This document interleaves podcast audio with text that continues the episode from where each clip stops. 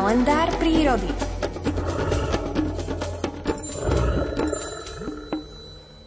Dobre sa pozerať pod nohy, to je v prírode vždy dôležité, aby ste sa náhodou nepotkli o nejaký konár alebo nejaký nerovný terén, ale v tejto chvíli a v týchto dňoch to má ešte jeden dôležitý rozmer. Prečo je potrebné pozerať sa pod nohy, pán Saniga? Dobré ráno.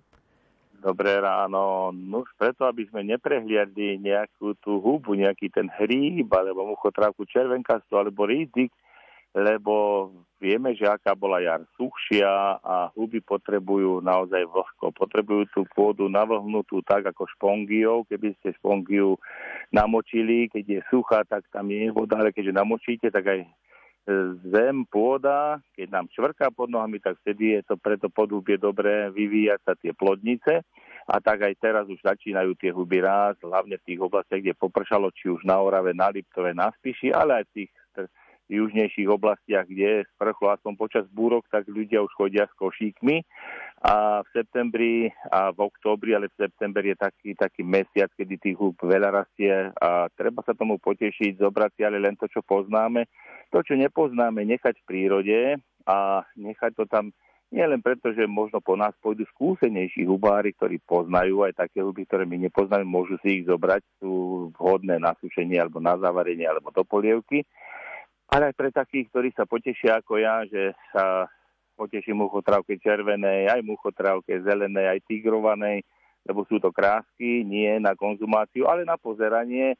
A keď na ne zasvieti slnečko, ako aj dneska sem tam prebleskne do toho lesa a na tie muchotrávky červené, keď zasvieti, máte dojem, že tam máte červené žiarovky, ktoré sa rozsvietili.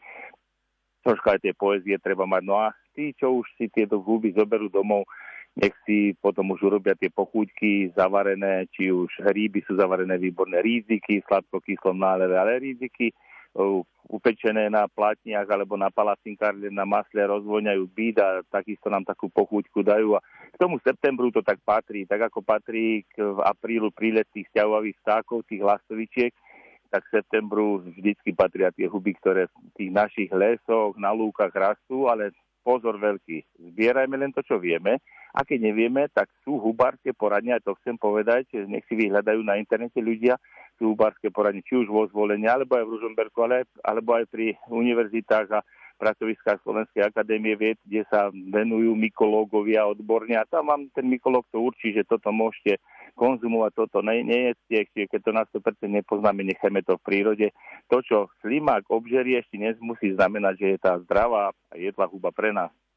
Slimákovi to škodí nemusí, takže ak pôjdeme do lesa, tiežme sa, že máme v košíku nejakú jednu, dve huby, nemusí to byť plný alebo plný fúrik, ako aj včera mi volali, volali, že majú toľko veľa húb, že už aj do fúrika si môžu naklázať a sú, nechajme v prírode niečo, aby bolo to pre okrasu aj pre tie zvieratá. A keď máme tie huby doma, nech nám rozvoňajú príbytok a nech nás to približí zase k stvoriteľovi, ktorý nám požehnal v tej prírode aj takéto vlastne, dalo by sa povedať, ani nie sú to rastliny, ale špeciálna skupina z tých prírodných, ktoré máme. Pán Saniga, prajeme vám krásny a možno aj hubársky víkend. Do počutia. Aj vám do počutia, dovidenia.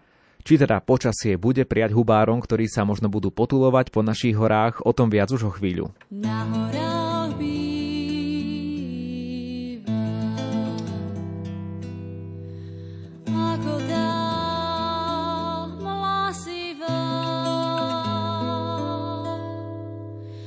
tvoje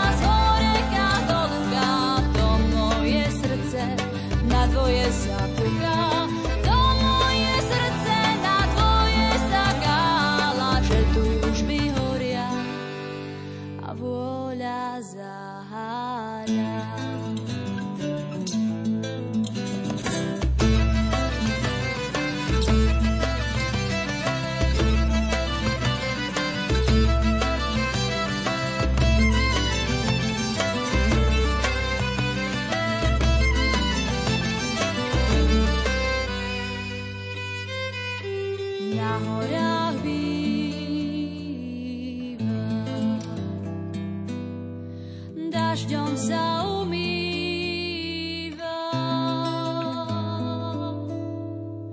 A vetrom sa češe, čas moša vyniesie nahor.